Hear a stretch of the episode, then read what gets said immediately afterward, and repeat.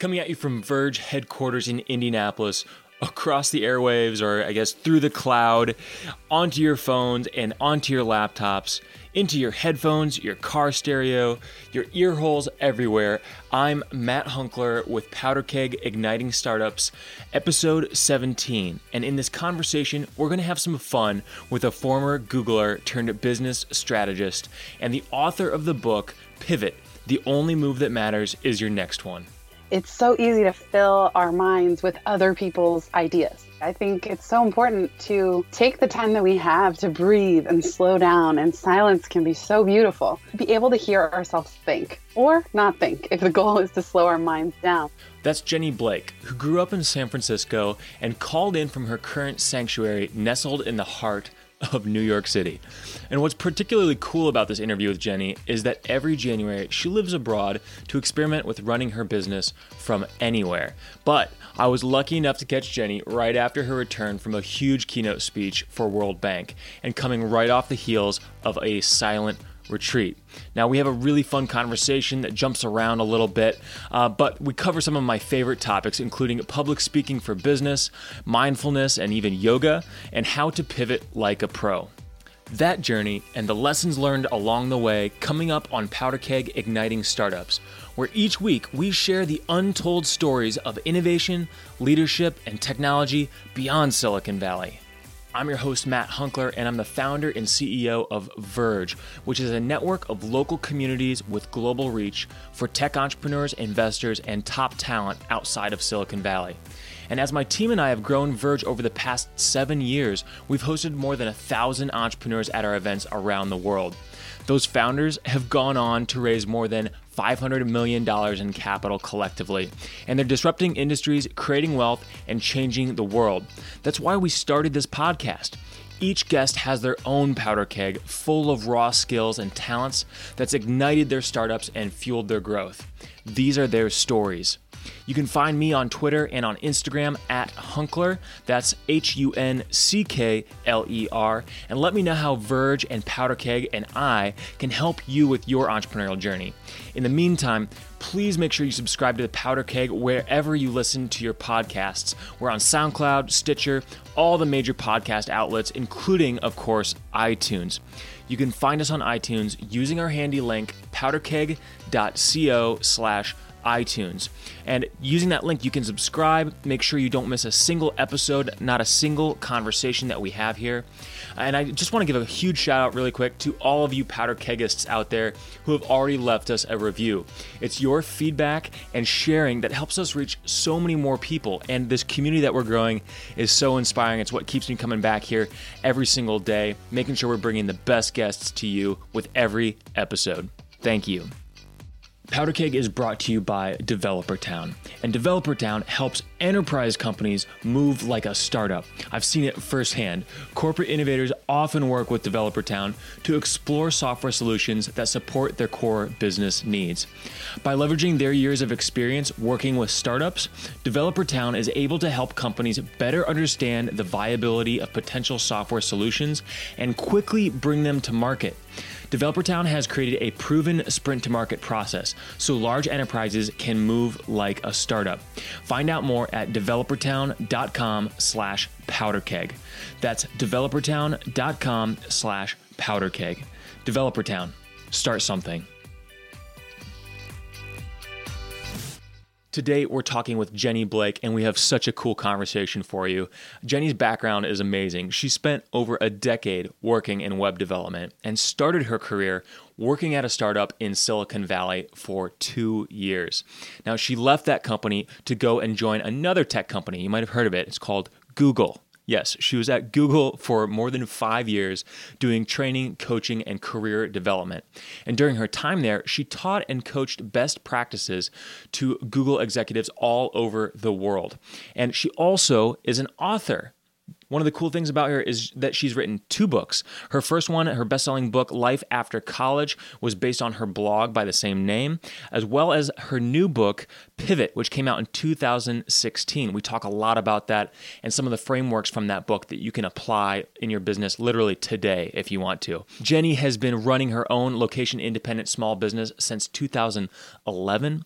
She's given international keynotes and workshops at top companies and universities such as Google, Yale, Parsons, MIT, UCLA, TEDx CMU, Intuit, KPMG, PIMCO, Best Buy. I could go on and on. There's a lot of companies here listed. So, with some of that background uh, and some of her expertise, uh, I just wanted to get some of that out of the way because we dive right in. So, let's set this thing off.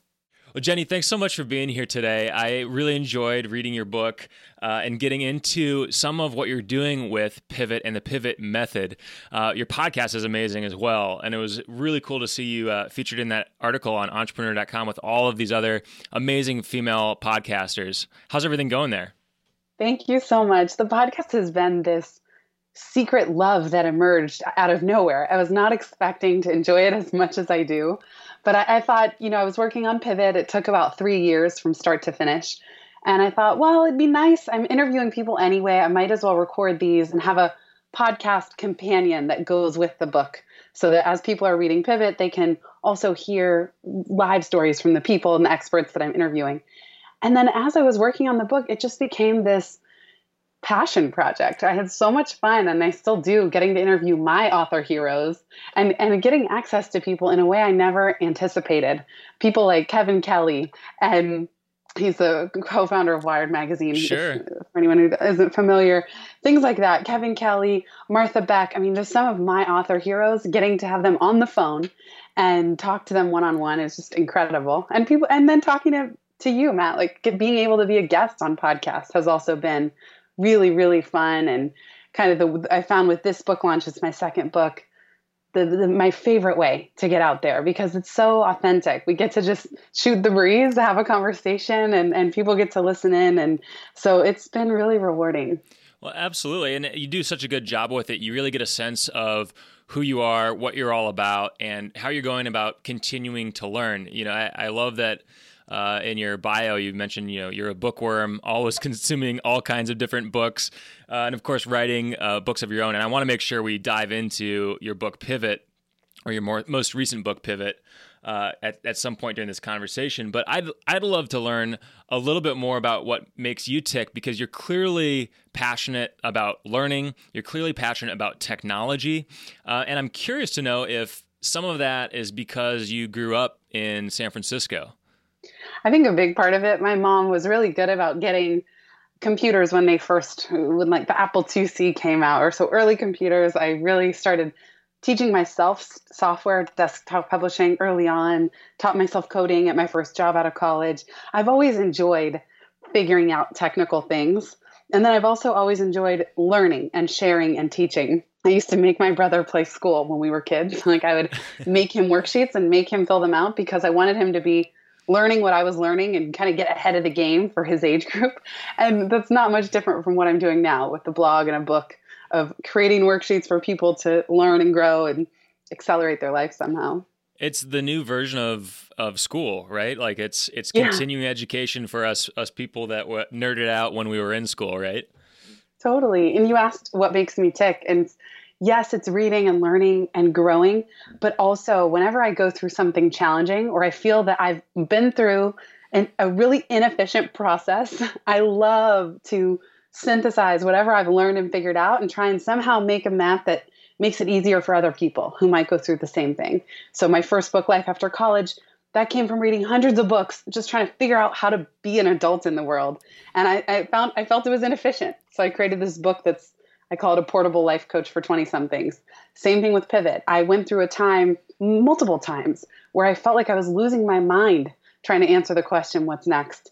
And so it was really rewarding for me to channel those dips, those um, low moments in my life. And as I figured them out, become really determined to improve and, and help people go through that process in the future. Well, and one of the things I really appreciate about how you describe that in your writing and even in your talks is that a lot of people could frame this as all glamorous and, you know, stars and, and sunshine and rainbows. But one of your quotes that stuck with me was courage is a hot mess. yeah, that was from I spoke at the World Domination Summit in 2012 and I said sometimes courage is a hot mess. It's it's not always pretty, it's not shiny, but it means that we're afraid and we're taking steps anyway. And however it looks, however, you know, it, it's not always just this shiny perfect image of perfection that gets translated through social media. And yet to, so so to not take it personally if you feel anxious or fearful or uncertain as you're starting a business growing a business pivoting a business that courage is to continue. It's not about looking good all the time while you do it. Absolutely. I, I think that makes things much more not only relatable but interesting to read. It, it's educational. If, if we're not willing to share our failure or share our struggle along the way uh, you're, you're not getting the whole learning I agree. There's nothing interesting to me about a sanitized version of success. And even when I'm on stage, I, I, got, I recently got feedback as a speaker that you know, a lot of people loved the speech that I gave. And then one person said, she didn't spend enough time establishing credibility. I wasn't sure why I should be listening to her because I tend to focus so much on what my challenges are and my struggles and what's not working because that's what I find most interesting and what people can relate to. And so I found that feedback interesting. Now I kind of going into an event, I kind of have to go out of my way to, to to establish for people, oh yeah, and this is why I'm up here. But it's not as interesting for me to talk about that sure, side of things. Sure, I, I can tell that you love and are eager always to kind of get into the lesson, get into the story. Uh, and I'm I'm curious. You mentioned that your mom had an Apple II. Was it the Apple IIc? If that one was before the Apple IIe, then yes, because okay. I remember we got the one and then upgraded. Nice. The C before the E. I remember. I remember the upgrade to the E as well. My my mom was a, a teacher. Was your mom a teacher as well? No, she's a landscape architect, but funnily enough, she almost majored in computer science at UC Berkeley in 1969. And she, she always looks back, she's like, I could have been rich by now. Because she's like right in the heart of the valley studying sure. computer science. But she pivoted to history and landscape architecture. Okay. I, I wasn't sure because um, we always had our Apple because apples were in the schools that my mom worked at, which is uh-huh. the only reason we had a computer at home was all teachers had an Apple two at the time it was 2C. You know, we played number munchers and word munchers and Oregon yes. Trail. Oh my gosh, that's so fun. I know and I used to make newsletters on the the typing software, I forget, but I just all I remember is a lot of stars and weird symbols, and that's how you would divide the page up. And I, making two columns was a really big deal. Anyway, so fun, no, so that... fun. I've loved like nerding out on all this stuff. Totally, totally. Well, and I'm I'm curious to know how that sort of prepared you for some of your early careers. I know even before you were at Google, you were working at a startup, right? Yep, I took a leave of absence. I was at UCLA, and one of my professors was going to join this online political polling startup. And it happened to be in Palo Alto, which was where my mom lived at the time and where I went to middle school and high school. So, kind of on a leap of faith, I took a leave of absence from school, went moved home to Palo Alto and started work as the first employee at the startup as it later grew to 30 employees and got acquired. But it was such a great experience because as the first employee, I was the office manager, marketing assistant, and webmaster. And they kind of would just throw anything and everything at me that was entry level. And so I really loved learning from experience and hands on. And, and also, partly, I thought, I think they expected that I was just going to file papers. But the more that I took on, improved myself, and taught myself new things, the more responsibility they gave. So it was really good training ground and one of, one of my many tasks was managing our Google AdWords accounts. So I was I developed a relationship with our customer service rep at Google. And when I hit a plateau at the startup after about two years there, and I later went back to graduate with my class at UCLA and everything. So I finished school, but when it came time to move, you know, I wasn't I loved the startup. I had stock in it. I wasn't going to leave for nothing, but I thought Google Google's worth the jump. So I, I, I reached out to our, our rep and ended up moving over to Google to become an AdWords product trainer. So it was, it was my experience as a client that helped me get that job on the training team. Wow, that's amazing. And at, what year was that that you moved over to Google? 2006. What a time to be at Google. What was that like? It was great. It was amazing and crazy. I was there as the company grew from 6,000 to 36,000 people. Wow. And because I was in a training function, I met a lot of those new hires. I was training, I trained over a thousand people in my first year and a half at the company. And so I, I got to know a ton of people.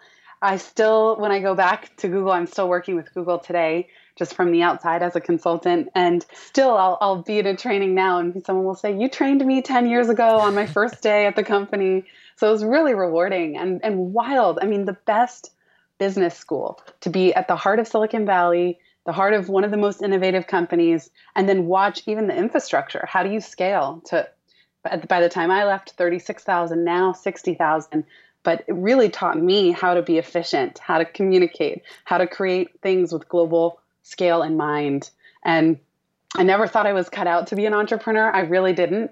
But once I left, I realized how many skills I'd acquired from working there that serve me now today and I want to make sure we talk about scale, but I'm curious uh, to know what were some of those soft skills that you learned as you trained a thousand people at Google that you use now today with the work that you do as a consultant and career and business strategist?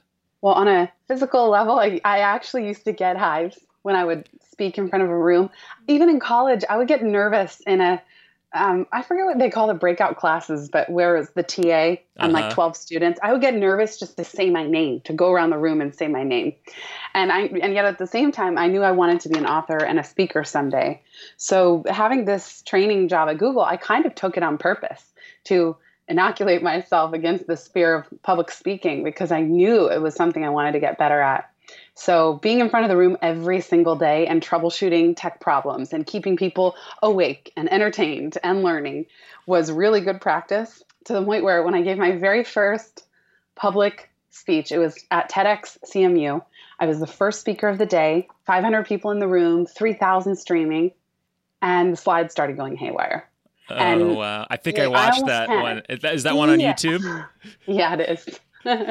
I would say we could link to it in the show notes, but oh god, I'm so embarrassed by this one. It was so long ago. But the point, like, I could have panicked and just stopped altogether. But because I had been through the trenches of already being in front of a room every day, I stuck it out. And it wasn't perfect. It's definitely awkward, but I finished it and I gave the speech. In no, the time you crushed it. You crushed it. your first public you. speak that was that was that's pretty amazing and very impressive for your first public speech. Well, I have to share too. One of my favorite quotes is from a book called Confessions of a Public Speaker, and this has helped me ever since. He says, Anytime you're an animal standing alone on an open plain with no weapons and nowhere to hide, and dozens, if not hundreds or thousands of eyeballs staring at you, evolutionarily speaking, you're about to die. So, if any of you listening tend to get nervous when you're giving a big presentation or public speaking, it's normal. It's our body's evolutionary response to fear from being an animal standing alone on an open plain with all these people looking at you. So once I learned that, I started to get into the physiology of calming the body, yoga, breathing, clenching and opening and closing your fists. Um, that's why some speakers pace before they get on stage. Some make the mistake of pacing while on stage. That's less desirable. but um, all, just you just need tricks to get the adrenaline out of your body. So that alone was an, a great soft skill that I learned in my time at Google. I've definitely made the pacing mistake and then watched myself in video later and was like, I look like I'm a lion at the zoo, just like pacing the bars there. Try not to do that again. Uh, talk to me more about some of these physiology tricks because uh, I've heard a few of them, you know, some of the things like focusing on breathing. Maybe you could talk me through a, a breathing exercise that you do before you do one of your talks. Well, one I do, it's called controlled breathing. And the original name for it is pranayama, but you can do so counting to three on the inhale or five on the inhale and then five on the exhale really slows your breath down. So it's just like inhale, you know, one, two, three, four, five, hold, exhale, five, four, three, two, one, hold. That's slow. And sometimes when I'm waiting for the person to introduce me, I'm doing that. And if any of you have taken a yoga class, they call it ujjayi breathing, where you mm-hmm. constrict the glottis muscles at the back of your throat and you make the sound of the ocean with your breath and you're breathing in just through your nose. That really filters the breath and calms the system. But another breathing technique is you take an inhale, and everyone listening now can do this. You take an inhale and just give a sighing ah. Like that kind of a breath says, I am relaxed. I'm not being chased. There are no predators. It activates your parasympathetic nervous system. So you can even do one more just to really feel the effects of it. Deep inhale. Ah. And and just shake out your hands and your arms. And so that you know, if you're being chased by a lion, as you mentioned, it's not that kind of breathing. So it's um, good to notice when our breathing gets tight, when you constrict the muscles in your face. But let's say you still have adrenaline, and I often do, and it can manifest as a shaky voice, shaky hands, even shaky leg syndrome. Yep. Uh, is and this one, I always get laughs. I was the speaker coach for TEDx Bushwick. And one of the things that I told the speakers is the biggest muscle in your body is your butt. So when you're on stage, if you get really nervous, you can clench your butt cheeks and no one will know. No one will see them. You're not pacing, you're not doing yoga breathing while you've got the mic in your hand. And so at the TEDx run through, then the day of the event, everyone would come up to me, they're like, Jenny, I'm clenching my butt. but I think it worked. So so you may laugh now, but try it sometime when you're nervous. And the, the bottom line, the goal is you've got to give that adrenaline something to do. And then the other thing is, a lot of people make that fear magnified by taking it personally. So, oh, mm. I'm doing it again. I'm nervous. Oh my God, they're going to notice. I'm freaking out. And I, this year, I spoke six times in front of a thousand people. And I've never done that before. I've never spoken to a room that big. It's pretty overwhelming to look out and see a thousand people, and that's 2,000 eyeballs now staring at the lone person on the stage. And so I would notice myself getting nervous and just keep going. And I it wasn't a problem. It wasn't like, "Oh my god, I'm going to botch this. I'm going to ruin it. I can't believe I'm nervous right now." You are going to get nervous. Expect it, and therefore you won't magnify it when you're in the moment. You'll just accept it and keep moving. And then then you're not producing extra adrenaline on top of the initial adrenaline. That makes a lot of sense. And uh, I want to get back to yoga because I discovered yoga in 2015. I say discovered, I knew of, the, of its existence, but I actually finally tried it in 2015. And that has been a total game changer for me. But I wanted to share the breathing side of things is something that our team has started to do together now, where we all do the pranayama breathing. So there's actually an app on iTunes. Have you heard of this, Jenny? I don't know what's what's it called. I think it's literally called Pranayama. Whoa, so, no! So you can download the app, and um, it has different breathing patterns that you can do. So one, if you want to get like more excited, so say we're about to go to a, a networking event together, we might do that breathing pattern together before we go to that event. And we don't do it for a long period of time, or like we try not to be too weird about it, right? But but there's also sort of the midweek uh, you, you're starting to realize you're not going to get the whole to-do list done during the week. It's like let's get together and do that similar to that same breathing pattern you described. Let's just all get back to calm baseline again, to where we can just approach and everyone be in sync again, and uh, mm-hmm. and bring sort of those cortisol levels down, so that we can approach our work from a creative mindset. Um, and that's that's been a huge huge help. And I would recommend to our listeners to start by using your exercise that you recommend here, and then you know if they're open to taking a leap of faith with their team, uh, they're, they're more forward-thinking team members anyway. Uh, maybe try the the breathing exercise uh, as a group. That's awesome. It's so cool. There's an app for it. Yeah, oh, it's awesome. It's awesome. It's my go-to now if I start to feel overwhelmed. Um, you know, I, I, saw in your bio you mentioned you've always got some sort of a soundtrack going in your headphones if you're walking around New York. My go-to now is to have that pranayama app just to kind of get myself into sort of a more meditative state because I used to always listen to podcasts or music or audiobooks. Um, but at a certain point, I, I, found that for me, I was just always filling my time with content as opposed mm, to allowing totally. myself to just be present and be with myself and be with my thoughts. Yeah, totally. Especially if you're a creative person or an entrepreneurial person, it's so easy to fill our minds with other people's ideas. And I just bought a book called How to Be Bored. The School of Life put it out. It's a small little booklet, really. And because I agree, I think it's so important to take the time that we have to breathe and slow down, and silence can be so beautiful. and and have be able to hear ourselves think or not think if the goal is to slow our minds right. down. But either way, I noticed the same thing. I haven't listened to a podcast, even though I love doing them and being a guest on them. I really have taken a break from listening because I'm just appreciating more quiet right now. I love that. That makes a lot of sense. Um, I'm. I wonder is yoga part of that uh, intent for you? I've been doing yoga almost 15 years now, so wow. it's yoga is just a staple of my sanity, mm-hmm. and and it it definitely serves a function. I you know I meditate every day. I would say meditation is more directly related to creating that space and silence, but so when people will sometimes say to me, "Oh, yeah, I don't meditate, but I do yoga, or but I go walking, but I run, but I fill in the blank. Mm-hmm. Those things are all amazing and they're still different from meditation, which is sitting still with your eyes closed for five minutes or more. I do 25 at the moment, but I've done 45 in the past. Some days, if I only have five, I'll do five um, because meditation is really where I find myself able to slow down. And a lot of people may, might feel, oh, I don't know how to meditate or I'm doing it wrong. There's no such thing. Just think of it as stillness. Just sit in stillness with your eyes closed and do that slow breathing that we talked about. And that alone can help calm what I, I, kind of use the metaphor of a beehive in our mind, like just bees as thoughts buzzing all around. And if you can drop down below the mind into, let's say, your heart center, deeper into your body, that's where things start to quiet down.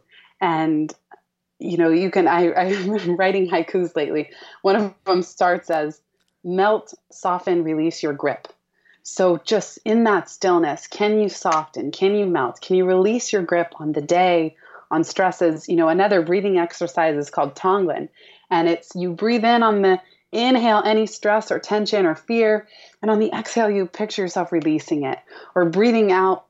You know, as you breathe out all the toxins, all the stress and tension, or you breathe in fear breathe out love and just doing this exercise it's almost sometimes i picture myself as a tree photosynthesizing the day so i breathe in the day and things that are on my mind and by the time i'm breathing it out i'm, I'm transforming it i'm creating oxygen from whatever toxins have arisen I really like that imagery of uh, photosynthesis. I don't know if I've said that word since junior high, but I really like. I, I really like the imagery of it, uh, and I'm, I'm, gonna have to try that. I, I'm one of those people that I, you know, tried to get into meditation. You know, probably back in in 2012 or 13 or so.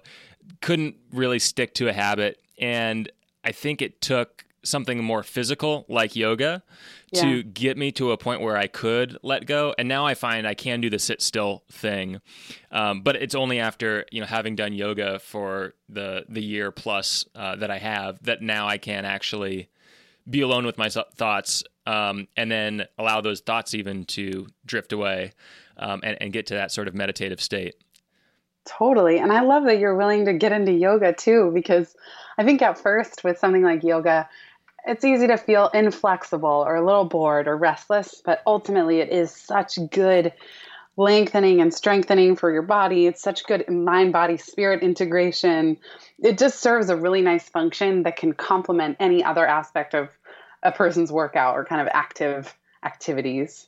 It was actually a, another podcaster, Chris Ducker, who finally oh, convinced oh, nice. me to do it. I was visiting him in the Philippines actually a couple years ago. Yeah, I mean he's living the life out there for sure. What he his reframe for me that got me to try it was the reason I could play basketball as late in life as I did and do is because I discovered yoga. And I was mm. already beginning to feel some of the aches and pains of I, I play basketball all the time, right? Like I'm I'm an Indiana Hoosier, right? So so it's in my DNA and I'm six four, so that doesn't hurt too. Um, but what does hurt is playing basketball in the post, you know, a couple days out of the week and not doing any sort of stretching or physical therapy or mobility work. And uh, adding that in uh, made that difference there. But I would I would say looking back now, the mental effects of it are mm. are even even more than the physical effects. That's so awesome. I know, and the thing about whenever when I first started Pilates, I hated it. I I did a Pilates class and I hated it.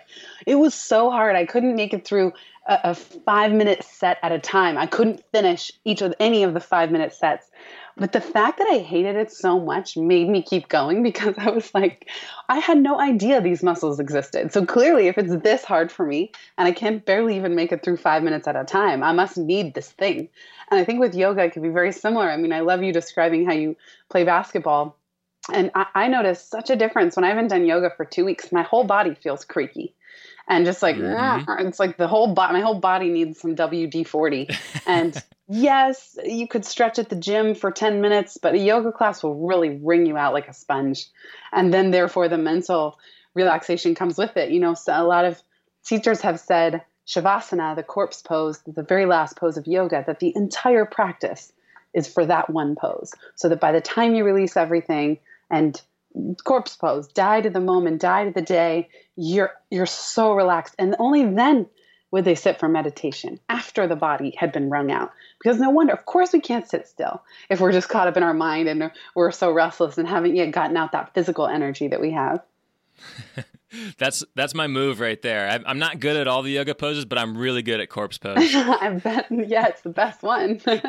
I wonder if sort of this sort of like letting go mentality uh, if you feel like that really sort of powers the way you approach your career and everything that you've done as a speaker and an author and as a strategist, or if you see it as almost you do these these sort of like letting go mental exercises so that when you are in the mode of career mode, Jenny Blake, the author, Jenny Blake, the public speaker, that you can just be super focused and super engaged. Do, do you see it as, as almost a, a balance of the two, or is it more integrated than maybe it, it appears at the surface? Yeah, I mean, all of the above. It's very, everything supports everything else. And I find with meditation, I'm more strategic and clear and focused. So while part of it is about letting go and unwinding or relaxing, a huge part of it is also being very strategic about how I spend my time and being able to completely hear my intuition so much that I really take targeted, focused action.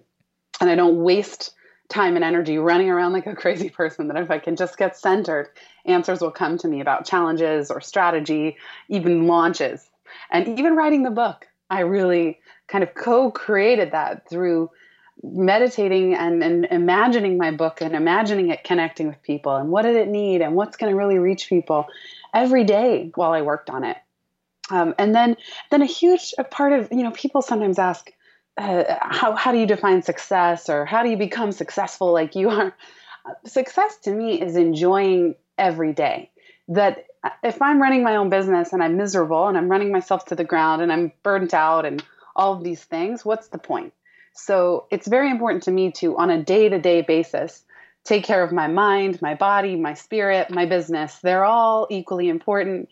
And I don't, I hate the phrases like, oh, I'll sleep when I'm dead.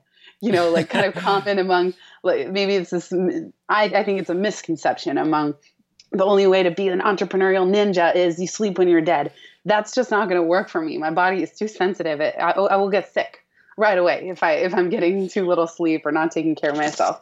So a lot of these practices are to really treat my body like a well-oiled machine so it can support everything I want to do in my business.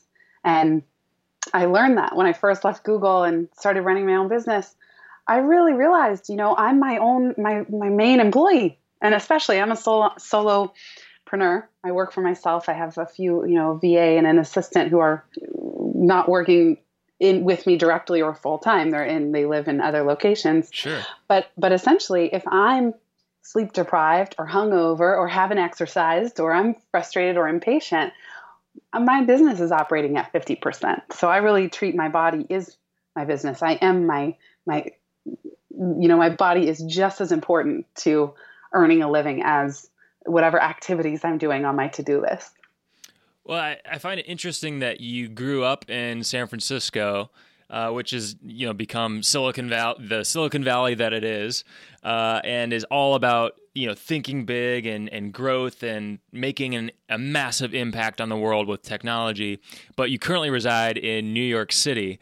The city that never sleeps, and, and, yet you are sort of of the mindset that um, you know, it, it's not i I'll sleep when I'm dead. It's I want to enjoy this journey as I go. Do you find yourself at odds at times with sort of the culture and vibe of New York? I, the reason I love it is because I may be quiet and have my own little sanctuary in my studio apartment during the day, but I love being able to leave the house and feel so invigorated. Mm. Every day is an adventure. The serendipity of being here, the, the uh, the the type of people that New York City attracts, I love it. I thrive on it. So I just find a way to create my own container for living here where I really don't feel burnt out because of the city. People have asked, isn't it overwhelming? But I kind of I want this level of energy and chaos and serendipity. That's what really brings me alive. So I just make sure to have the personal practices that support it. That's cool. That's cool. It's like you you know that you want it, but only when you want it. So it's it's cool. You've kind of designed the sanctuary, you know, in in New York, but then you can walk out the door and, and you're in the energy and getting that hit of probably adrenaline. Yeah, and it's it's so different when people come through and they're just visiting. So kind of tourist mode. And even if it's not tourist mode, I used to come here for a week at a time when I was working at Google. My manager was based in New York but if you're only coming in for a week, those trips are so packed. You're meeting with people, you're going from meeting to meeting and then out to dinner. And then if you're going out for the night or having cocktails, having alcohol, and then it starts all over the next day. And then you want to get in some, see some sights and touristy things. And oh my gosh, of course, by the end of a week like that, you're absolutely dead. And you might have had the best week of your life, but you're dead. And that's when I think a lot of people say, oh, I could never live here. But if you do live here, every day isn't like that. You can really find yoga classes, meditate in the park, go for a walk. You know, yes, sometimes things are crowded and a little crazy, but it's it's not like you're on that 100% on mode the way that a person would be if they're just coming through for a visit. Sure. I imagine having that uh, that sanctuary space and that personal practice of giving you your time to reflect and be with your thoughts and then be maybe even without your thoughts in a meditative state. It's almost like the first couple steps of sort of the plan scan pilot methodology of the pivot method. Is, is that intentional? I, I, mean I, I love i love that you actually do the things you recommend in your book first of all. Um, but second of all is that sort of what you mean but in that sort of like planning and scanning phase? Well, very interesting. No one has ever connected those two things of the pivot method and just a way of living. Love the question. Let me think about this. So, in the pivot method, which is essentially a method to map what's next. So, if you find yourself at a pivot point and you're saying, What's next? I developed this four stage cycle that you can go through. And even for pivoting a business or pivoting the strategy on a single project. So, plant is about what's already working, doubling down on that. What are your strengths? What are you most enjoying? And what does success look like? Where do you want to end up a year from now? So, yeah, in the context of living and day to day life, 100%. Like, what personal practices are working? And then, how do you want to feel? And if it's different from what you are experiencing now, you know, then the second stage scan is for people, skills, and projects that are compelling. So, people who might you want to connect with. That can also go for your local community or online community skills. How do you want to learn and grow in the coming year? Projects. What small experiments might you want to tackle? And that's really the third stage pilot is about small experiments. So for example when considering moving to new york first i would travel here for work. Then my friend julie and i rented out an apartment for one month and that was our pilot to see could we really hack it here? Is it different when you're maybe we were just you know in love with it because we were only here for five glamorous days at a time? What's a month going to be like? We loved the month so much that she and I moved together later later that year and have been here ever since. We we call New York our yellow brick road to happiness. so so the pilot worked. So piloting is all about small experiments to help you test three E's do I enjoy this new thing? Can I become an expert at it? And is there room to expand? Well, in the context of a living experiment, we enjoyed it. Yes. Could we become an expert? Could we like get get into the New York swing and make it here? Not 100% sure, but we damn well knew we wanted to try. Yeah. And then is there room to expand? Could we see ourselves here longer than a month? And the answer was yes. So whether it's where to travel, where to live, or what you want for your project or your career or your business, you can repeat plant scan pilot over and over until you get enough momentum that the fourth stage launch is more clear and you've reduced risk enough so that when you pull the trigger on the new direction, it's a smoother transition. I love that. And I must have missed the fourth stage of the book because I didn't have it in my notes. I always take notes when I read books. Uh, and it's been a while since I've read yours. So I, I must not have gotten the, the fourth stage launch. Well, the, the first three are like 90% of it. Okay. I would say if we were going to 80 20, the first three stages are the bulk. And I almost always want to call it a three stage method because uh-huh. that's where you really get the momentum going. And then just every now and then the launch is pulling the trigger, like quitting your job, folding the business, you know, shifting the business. So that's kind of where launch comes in. So you're not it's it's it's just as accurate to really think of it as a three stage model. Well, I, I think it's interesting that uh, your book, the pivot, or you know, the pivot method in your book, Pivot, is very much focused on the process of planning the pivot and whether or not it's the pivot to make. Because mm. in the startup and tech world, it's sort of like, oh, it's not working, just pivot. And it's sort of mm. this like, we're going to do it really quick and we're going to move fast and we're going to move fast and break things because we like quoting Mark Zuckerberg, and we're, we're gonna totally. we're gonna do things and we're gonna make it the right choice. And if it's not the right choice, we're just gonna pivot again. But what I hear you saying is 90% of the pivot should be in the planning of it and planting, scanning, pilot.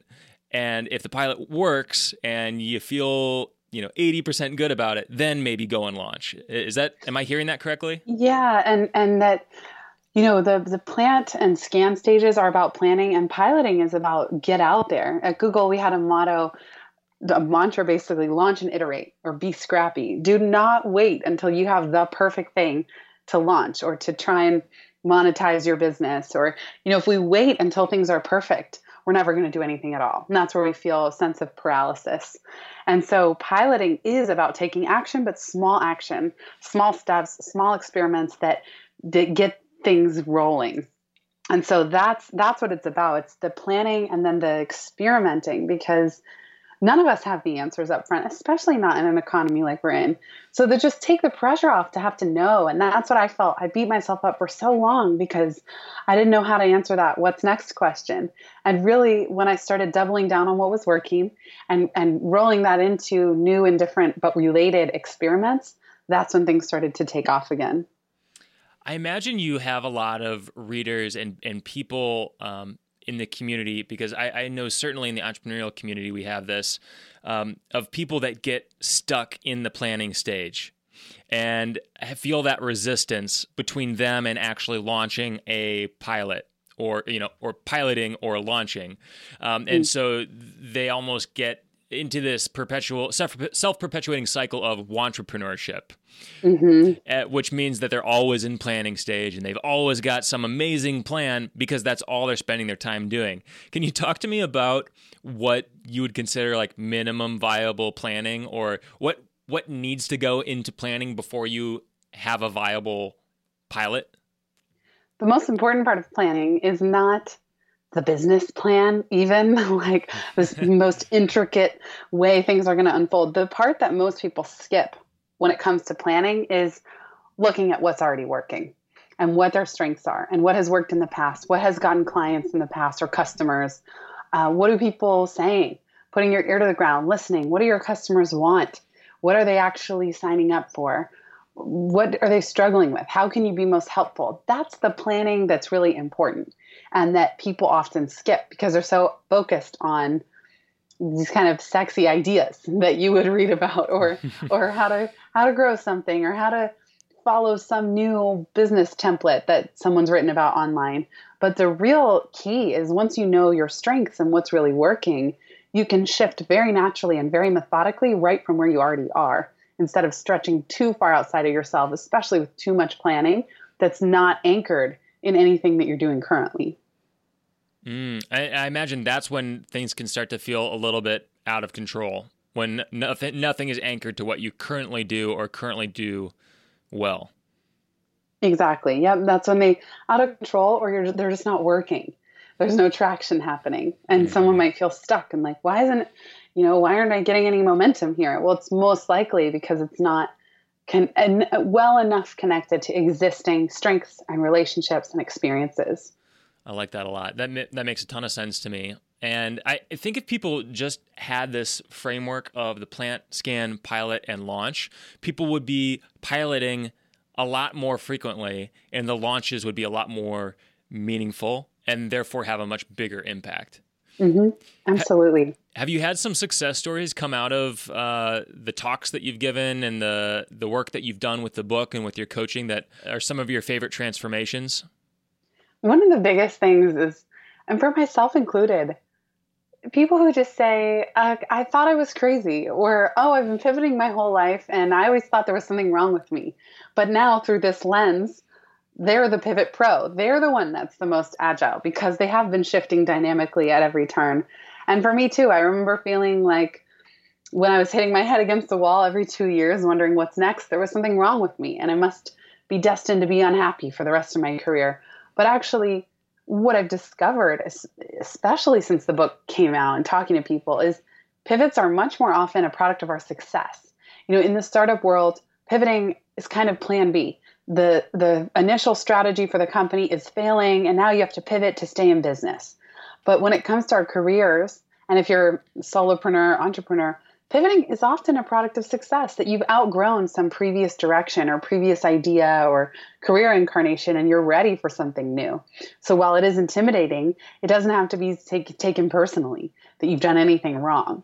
And that alone frees us up to be much more creative and eliminate some of the fear of the unknown. And I think the other thing is just is recognizing that some amount of uncertainty is a good thing because that's how we know we're engaged and we're learning and growing. And in the book, I call the people I wrote the book for high net growth individuals. That money is important, but it's not everything. And ultimately, we're asking, how am I learning and growing? And once those needs are being met, or simultaneously, and how am I making an impact? So, growth and impact are two sides of a coin that I call them impactors for short. That's what we really care about. So, of course, we're going to have some more uncertainty because we would be bored otherwise if we knew exactly what we were doing and what's next and how to get there and how to monetize the shit out of our business, pardon my French, you know, and like like crush it overnight, we would be bored. So lucky us that we get to play this game of business and entrepreneurship and and tr- problem solve and troubleshoot and go through dips and go through failures and successes and keep learning. I mean, that's what Joseph Campbell calls the rapture of being alive. Oh, I love that you just quoted Joseph Campbell. That's awesome. And I love the high net growth individuals phrase as well. Um, I'm curious to know if there's one person in particular that helped you become a high net growth individual because Jenny I would I would absolutely say that you're a you're a high net growth individual that has achieved some amazing things and I would venture to guess um, we have we've seen nothing yet compared to what what's what's to come. Thank you Matt. Well, same to you. I really, I have to say, I've had been fortunate to have many amazing mentors and friendtors and friends in my life. Uh, not to, my, my family too loves learning, and so that's always I'm fortunate to have that always be part of the conversation.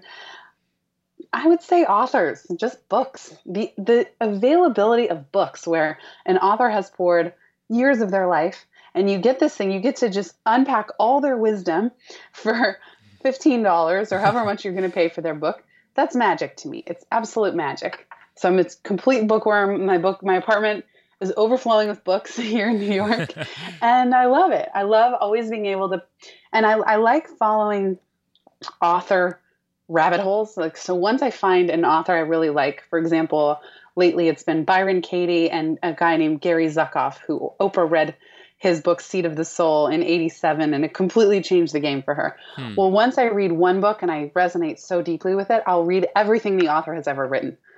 And so there are some authors like that where I just go to town on their whole body of work.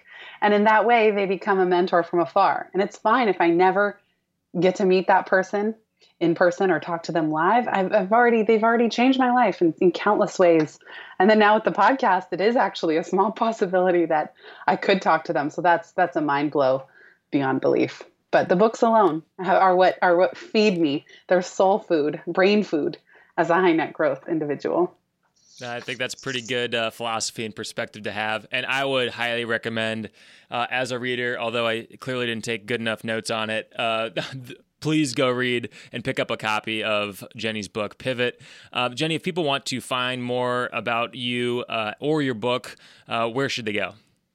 The best place is pivotmethod.com. And if you go to pivotmethod.com slash toolkit, there's a bunch of free resources and templates and even a pivotability index to see what kind of pivoter you are. And then I also have a private community called Momentum for side hustlers and solopreneurs where I do twice weekly Q&A calls and there's just it's just an awesome group. And I have a team of 6 pivot coaches now. So if any of you listening really would love one-on-one support, you can sign up for a two-session jumpstart and that's at pivotmethod.com slash coaching.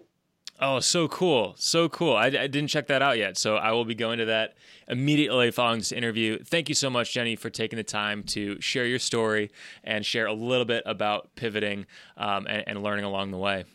Thank you so much, Matt. I loved all your questions. You get an A plus because you didn't just read the book; you also checked out all the latest, greatest stuff. So I really, really appreciate it. You're great at what you do, and big thanks to everybody who's here listening too. Thanks so much, Jenny. Hey, it's your host Matt Hunckler here again. That's it for our hangout with Jenny Blake on Powder Keg. But as I mentioned before in the last episode, the party does not have to stop there. Please make sure you give Jenny a follow on Twitter at Jenny underscore Blake on Twitter and check out her personal website, jennyblake.me. Uh, you can also check out her book website where she publishes a ton of helpful content and resources at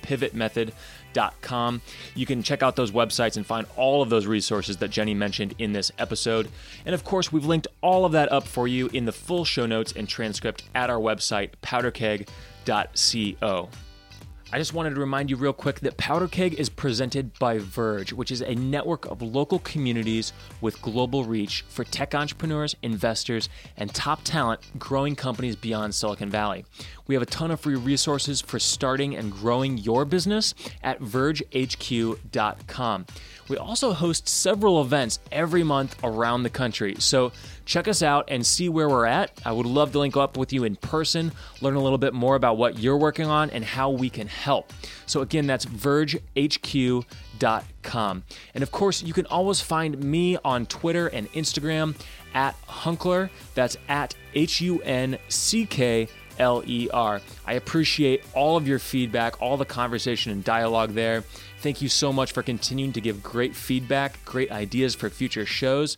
And of course, let me know how I can help. I want to help you, I want to help your business, and I want to help make this podcast better and better so that, again, we're helping more and more people the more interviews we do, the more episodes we have.